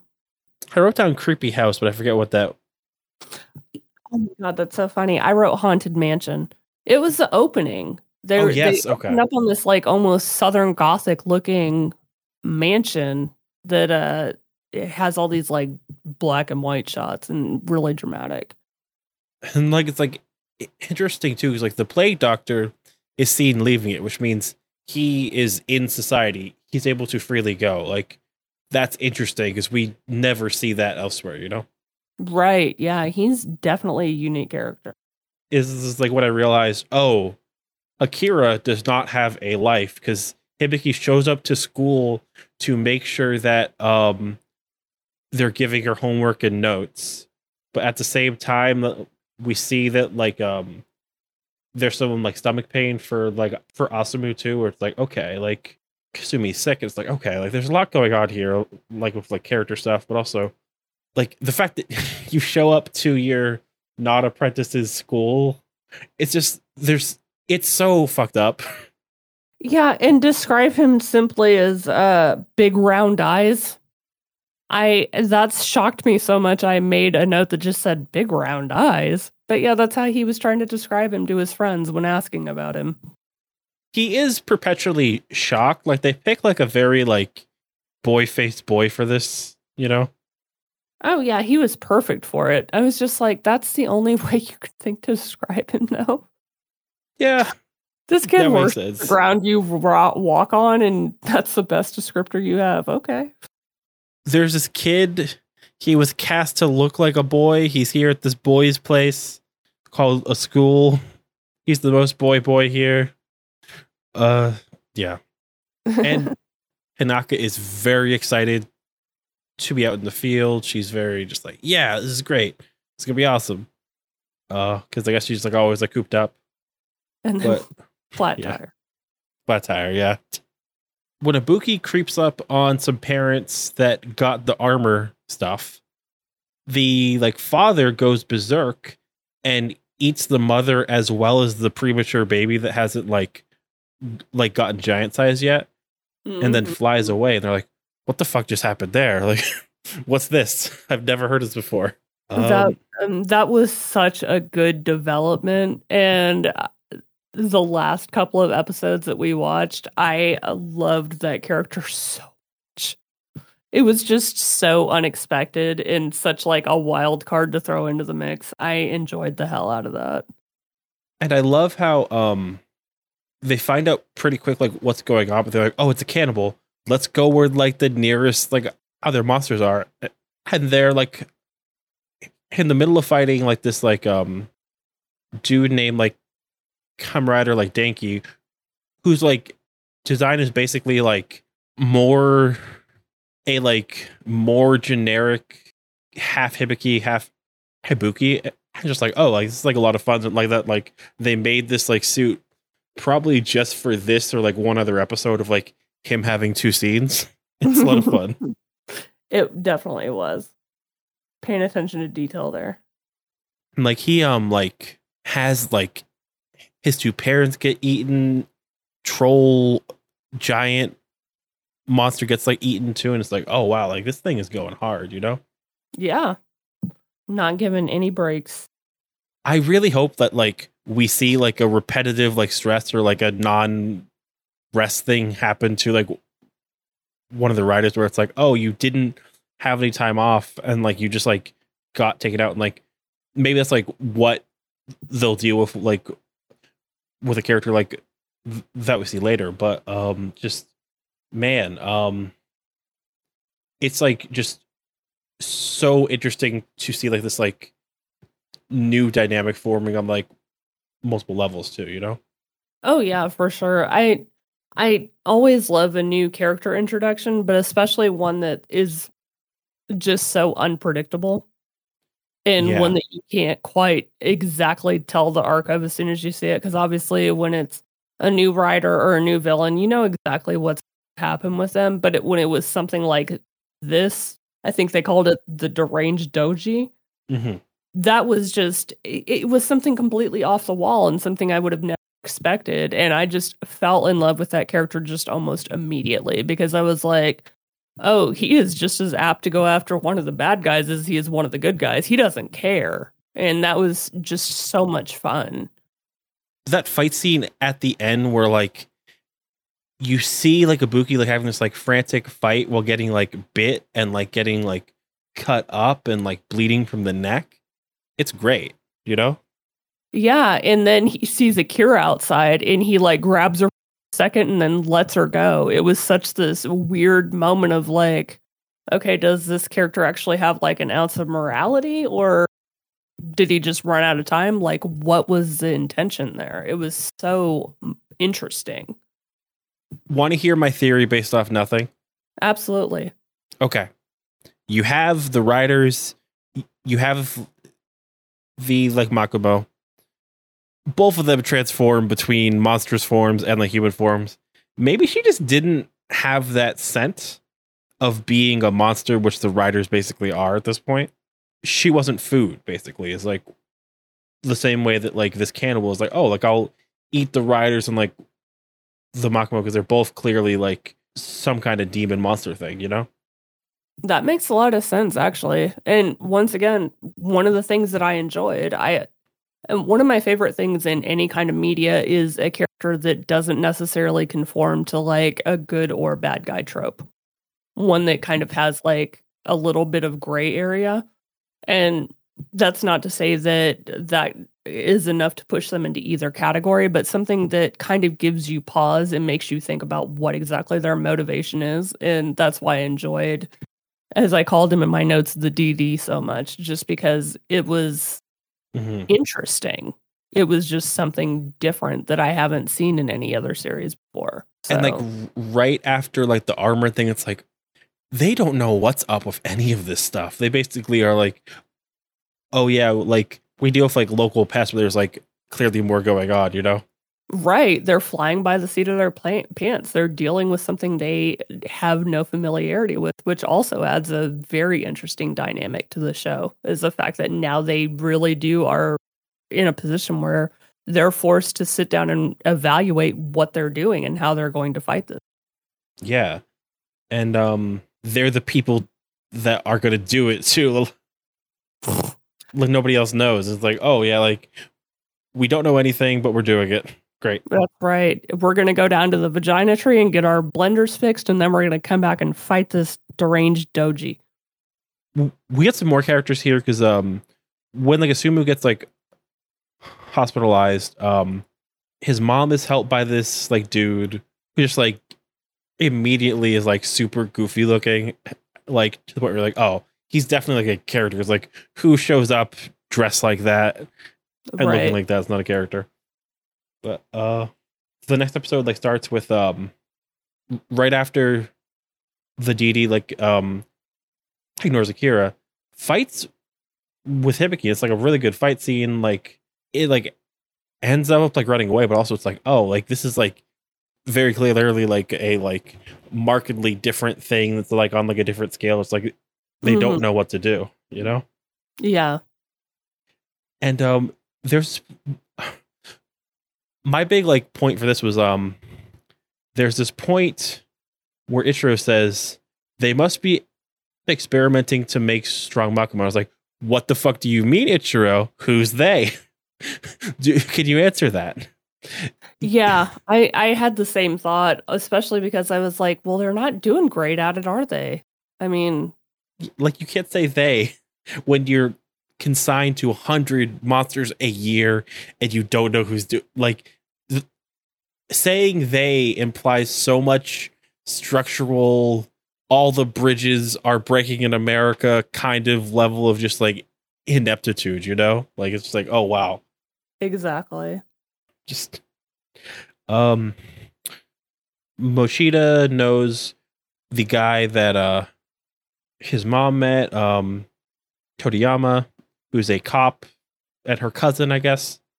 Everyone teases Hibiki about making Asumu his apprentice. Um and then we see the plague doctor um make just a new pair of parents from nowhere, just like putting his like staff in the ground. It's like, oh, okay. Yeah. I, I'm going to be very interested to see how his storyline plays out also. A like great character called a uh, wide shoulder boy. Like is born, he's great, he's perfect. And they're also like made to be the stronger, like rhino kind too, where it's like, oh, like very clearly there's something wrong too. And like when like the like when the Oni see them, like they're like, huh, twice a 100 years, huh? Like it's like okay, like this is like clearly wrong. So two notes I have is that for Asumu, he's almost genre savvy enough to know that when he sees a cool looking older dude, it's gonna be a rider. Like because Right. he's in the hospital and he like meets but not meets like Zanki there. Um and one note that I forgot the context of, but I think Akira is just using her snakes to look at dicks. You know, I would almost buy into that theory because they always seem to be up someone's pants. So yeah, They were up Hibiki's pants, right? Yeah, yeah. Second time they've been up someone's pants. if she can't go to school, she can't look at dicks. So she has to like find some way to look at dicks, you know? Right. See if she would just go to school, she could just sneak into the locker room. Yeah, she's probably like, okay, can't look at my mentor's dick. Don't want to look at that old guy's dick. Like, don't want to look at no. And um, th- the whole fight scene though, like where the parents are fighting the the cannibal like one, and the riders show up, and it's like, oh, like it's like a very fun, drawn out like fight scene of like they're basically like once the riders like join the fight, they're fighting like a dying animal, and it's like very cool. Like it's like just like very dangerous, but also like it's clear that like there's been enough strife caused by this uh deranged like doji that like there's now evidence of more going on too, you know? Yeah, and I liked when the rider showed up to that scene just because I, for a couple of seconds, had this feeling of, well, how is this? How are they going to approach this situation? Yeah. So it was it was kind of neat to see how they played out their whole strategy with that. And they like very nearly did not make that work. Like that like hinged on like Akira getting over her fear and all this stuff. And it's like, oh, like there's like a lot going on there. Cause like I like that the riders aren't the focal point of like a lot of the character development like in this show so far too. It's like, oh, like they're people like doing a job. Like they're like plumbers basically, but like who's important is like th- the people in their lives at this point, you know? Yeah, and I I agree with you. I like that concept so much because I feel like that's something that a lot of hero shows try to um encompass just by having their you know main character say that they're doing it for the people, but with this uh series it's very much yeah, they're in the background. Like everybody around them and how they're living lives is a real focus of the show and the, they're just there to make sure bad shit doesn't happen to them which i think is what a lot of like superhero s- series try to put in motion but never quite do it because they're always trying to show off the most muscle bound character Mm-hmm. um, but this show does a really really good job of um, highlighting that they're doing it for the reasons that superheroes always say that they're doing it and that's really nice to see Yeah, no. Um and just much more human too. Like there's Yeah. not really a power fantasy to like a lot of like Kamen Rider stuff in the same way. like they're not enjoying necessarily like there's not like a scene of like Hibiki going like Yahoo as he's like not like Mario, but like he's Spider Man. Like oh like ah this is awesome. Like when he's like doing stuff, you know? Right. Yeah, I mean when he's being Kamen Rider, he's doing it because that's what he has to do because he wants to protect people. He's not doing it because he thinks it's something fun to do or you know he's looking for any kind of recognition or glory from it. It's literally just what he feels duty bound to take care of. And that's I, I like that because it it plays him as a very um relatable character. No, totally. Um our last episode. Now, I didn't necessarily want to cut us off mid arc, but I thought if we were going to cut off mid arc, this was a good one to do. But we looked at episode 15, Weakening Thunder, uh, which is the first part of a like two part arc. Mm-hmm. But um, yeah, this starts with it looks like Asumu's touching himself, and his mom reacts badly. and his reaction of taking so long to figure out why she was embarrassed was the funniest thing that I've seen in a while. I just because it, it, was so pure.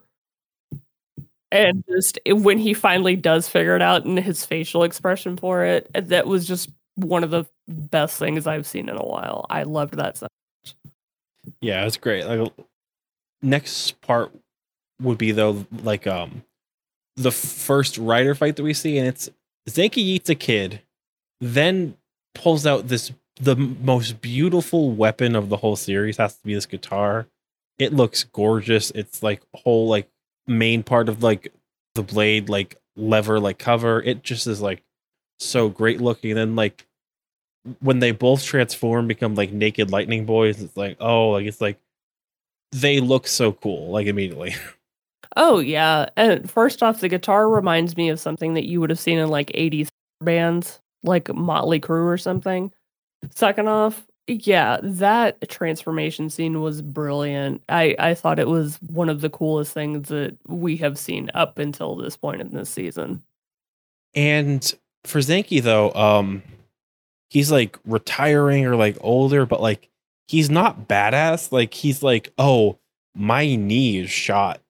I like can't do anything that puts pressure on it. Like I'm very clearly like I'm done. Like there are like much older characters than him that like are like retired like dealing with like different injuries in like Kamen Rider who like are way more able than him. Like he's not co- like shown as like cool in like a like certain way. Like he's shown as broken down, which like is really great here. Mm-hmm.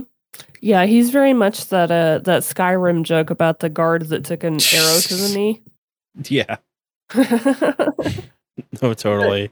I like that about him. I like that they show him as someone who, you know, not the oldest hero that we've ever seen, but definitely someone who feels like, especially against younger riders, is feeling like maybe his time is coming up.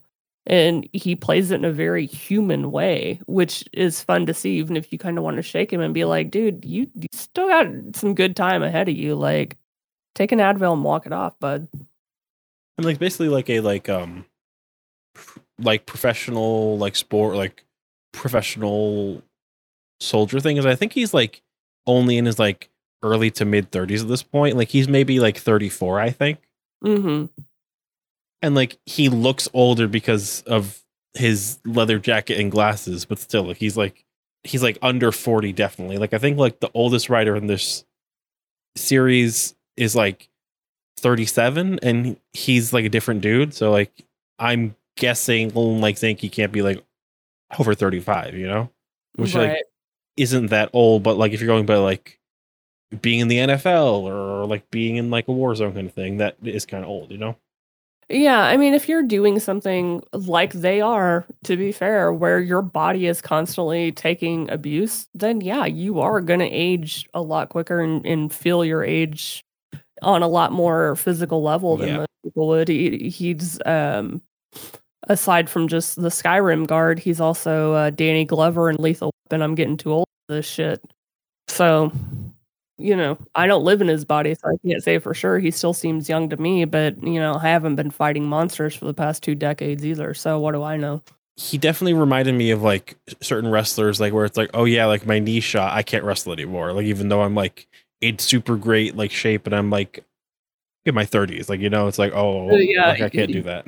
Exactly. Uh, One of those situations where, yeah, I look great, but you don't really been on Percocet for the past 15 years either. So, and like it's interesting too because um there's this point uh where i think hibiki says maybe or like i'm like not sure like who but says like oh like the only thing left for you like now like um is to become like an oni like akira and it's like oh okay she's 15 yeah. But then also tells her, like, you know, take your time. You guys are already pushing her into being an adult. Like, don't tell her to take her time while you're already dragging her around all your adventures, bud. like you can't in front of any kind of teen child ever you can't say no pressure but isn't this the coolest shit or even like the most like responsibility like she's definitely craving as much status and like adulthood as she can you can't in any way make her- you can't make that decision be entirely on her shoulders because of course she's going to want to be like i'm 15 like that's when you have people that like want to get married want to have sex like want to. Go be an artist or something it's like like not like you can't do those things but also like you want to define yourself and it's just like a bad time and like that is like the central like kind of like hypocrisy of like th- the whole order i guess but you know Yeah, no, I agree with you. And and that's kind of goes back to what I was saying earlier, where with them saying, Oh no, she can't be a hero yet. She has to wait until she's older, but all the while strapping her with all the responsibilities of a hero without really training her in any way to defend herself when things come up. It's kind of unfair. Like it, it's a very unbalanced situation that they've put her in. you should probably wait till you're older but we're not stopping you Also, hold my back. there's a lot of small stuff going on like here too where like um toriyama is like thinks that zanki's like super cool and super great at this and like isn't willing to like see that he very clearly like almost got killed by like the like larger monster because like he couldn't use his leg for like any like pressure on it basically. And like hmm um this whole scene of like being mad at him in the car and like in the parking lot like when he finds out like he's like retiring um there's just like great scene at the end where like he wants to talk to Zanki but he just like ends up offering him gum and it's like oh this is great this is perfect my favorite scene in the episode and I have extensive notes on this one scene is um Toriyama calls the shop and Hinaka's like, "Hey, you've been exposed to a deadly poison, and my cervix is the only cure. Fuck me. Come over here right now." Like she is so down fucking bad for this dude immediately. Like, hey, there's like a new kind of like Makamou that like you need to come learn how to like fight. It's called the Beast of Two Backs. Like, please come here. Just like she's so into this dude and it's not even like subtle and it's not even like he doesn't know he's just like please my master's retiring please let me grieve Be you later but like she's so like i love it because like she gets to be but i also love it because like he's just like please i'm trying to figure out how to fight monsters and my master's retired like it's just so funny to me Yeah, for sure. And even more so because I just kept waiting for her to be like, and I can show you the monster with two backs, if you know what I mean. i mean just It didn't happen, but I was waiting for it.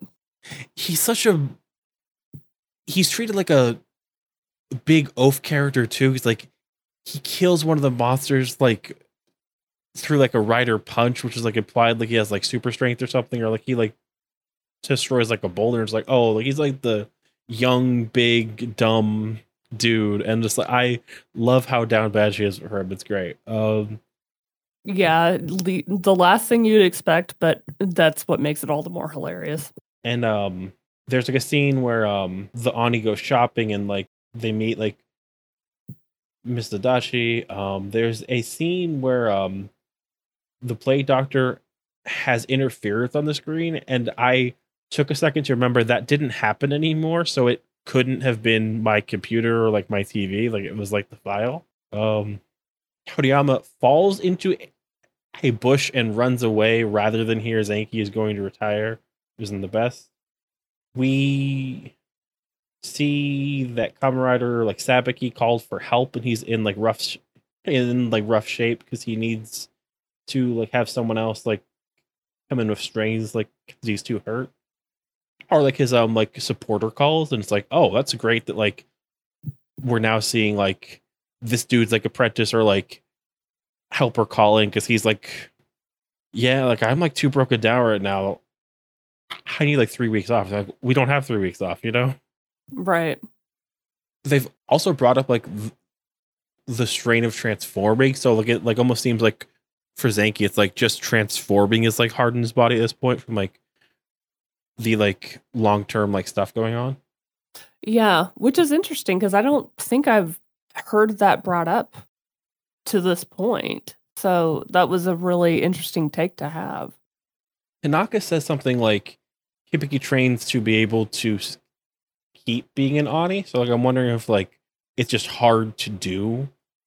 And like if you have like a like messed up like body part or like a like thing like that, it's like almost like when you have like a ruptured eardrum on like a plane kind of thing where it's like, oh, if you have like a hurt like ankle, it's gonna get like hurt by the pressure of like going super here, you know? Like it almost focuses the pain. Yeah. Yeah, I gotcha. And I could do that, honestly. That's that is perfectly reasonable. I know all the times that I train, that's exactly what happens. and that's where we like leave this like um there is a massive skunk oni that is carrying like a like hurt rider there's like a like set of parents that are like circling around like um toriyama and like zanki but like it's very clear that like Z- zanki can't fight and he's like here take this like please take the weapon like it's like your job now kind of thing and like it seems like next episode is like kind of going to be like Zanki pushing him from the nest and being like, okay, you need to have like your like coming out party as a like as like your own rider kind of thing. And like Yeah. it's a great place to leave for next time. But um I really like these episodes. Yeah, me too, for sure. It's great to look at now with like both like distance from it and also like looking as adults like i'm not sure what like 15 year old like me would have thought about this show as far as like oh um what it's doing but like i kind of love it just like the way it's like clearly showing like a messed up like in like a structural way hurting people like good guy faction like versus like this this enemy they don't understand like even like the form of basically it's like a lot of fun to look at Oh yeah, for sure. And you know, as I've said before, I always like when a hero comes up against an enemy that they don't automatically like know all is to or know what they're gonna do is. Like I I always enjoy when like tactical elements to it and having to learn and like grow as you battle. That always um, provides a much more interesting dynamic than a character that comes in and just kind of dominates a fight. no yeah totally um my question for you though steph who are your top three characters and what was your favorite monster design Oh, I actually have this all prepared. Uh, Oh. okay, so top three characters: the hot Doctor Midori for sure. mm-hmm. Um, Ibuki, just because I enjoyed how his character has started to really develop as the show's gone on. Um, seeing a little bit more depth to him that I enjoy. Um, and finally, the Plague Doctor okay he just added such a fun element to the the whole bad guy thing that we've seen going on in the series so far. So I I liked seeing him come on screen. uh in no particular order I'm gonna say Toriyama. He's a lot of fun. I Mhm. like that he's like being set up as like the third rider in the show. Um I think um I'd probably have to pick Akira here because she's a pretty slow burn, but it's very clear at least at this point like that there's some intention to her. right. Um I'm also gonna say probably Hinaka because just damn is she a lot of fun. Yeah. Like she's just like is like a very like not headstrong, but like she's very like laser focused on what she wants. It's like I want to go in the field. I want this dude to come take me on a date right now. I'm right. cute. He's cute. Let's go. Just Yeah. perfect. What was your favorite uh monster design? Uh, gotta go with Vagina Tree Monster. Okay. Just you know the marketing potential of that alone, I, I can't resist it. I really liked th- the Otoroshi, which was the um turtle rhino. Like it was like a really good out there design. It looked very different. Oh yeah, I liked that one too. And honestly, that would have been my second pick had I not been able to pick Vagina Monster. I say like a strong showing too for the devouring like doji, which was like a fun design, but like it was also like just like from not being a big monster wasn't going to be like as much in the running. I don't think. You know. Yeah, honestly, he was tied with Plague Doctor for me. I feel like if uh, he had gotten one more scene, he might have been able to to take that spot. But yeah, he was definitely up there.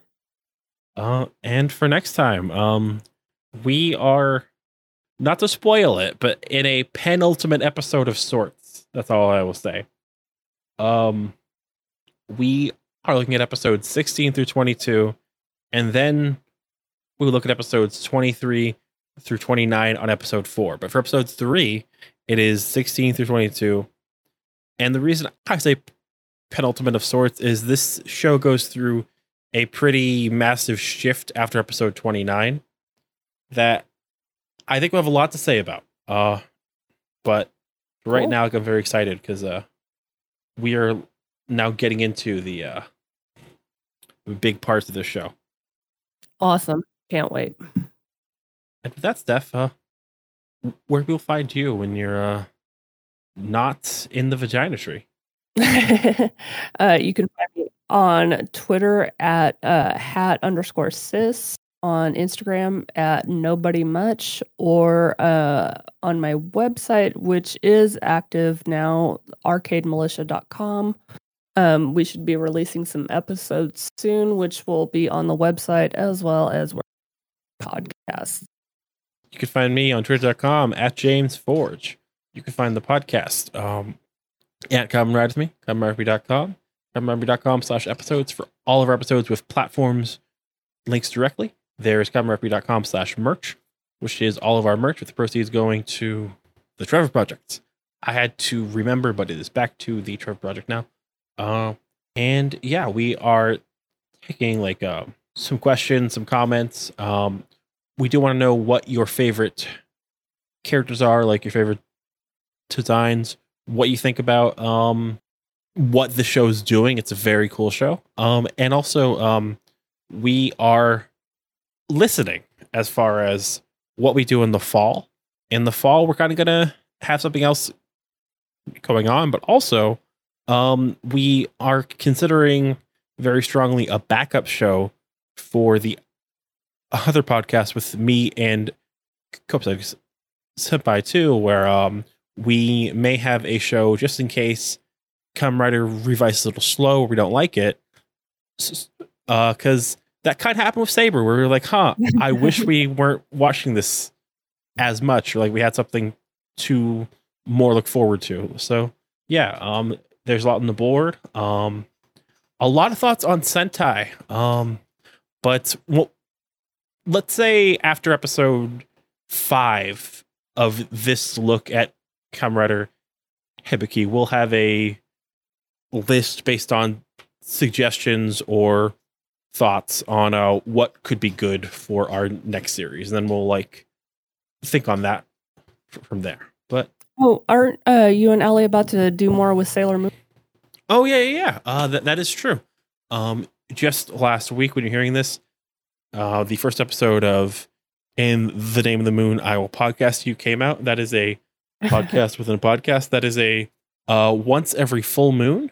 There will be a look at the Sailor Moon original anime and the live action Tokusatsu series. So that um had his first episode. Uh, that's interesting because um we started a backdoor pilot episode 82 of Come Ride With Me, uh, where we covered the first two episodes of both those series. And for this uh, first real episode, we covered just the anime to kind of catch up to where that live action got to. But uh, if you check those shows out, it's a lot of fun to do a more limited run, a less occasional show. And uh, there might be something like that coming up towards the end of the summer too. Uh, but for now, yeah, that is us. That is uh, the three co-hosts in the month. uh, different schedule, but yeah. Uh, so at the very end, I have to ask: Is there anything left? Is there anything learned? Is there anything experienced today? Oh god, there was a lot of experiences. Um, I don't know about lessons learned.